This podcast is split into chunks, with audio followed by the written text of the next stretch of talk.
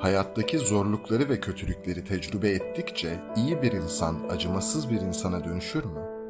Acıma dediğimiz şey kalple yani duygularla yapılır öyle değil mi? Duygularıyla hareket ettiği için insanların hayal kırıklığına uğrattığı birisi artık sadece mantığıyla karar veriyorsa onu tanıyanlar ona sen acımasız bir insan oldun diyebilir mi?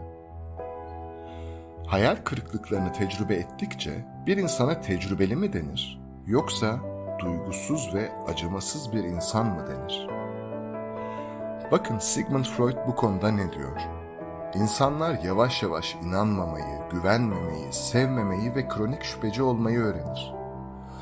Bu gerçekleştiğinde artık ne yazık ki çok geçtir. İnsanların tecrübe dediği şey budur.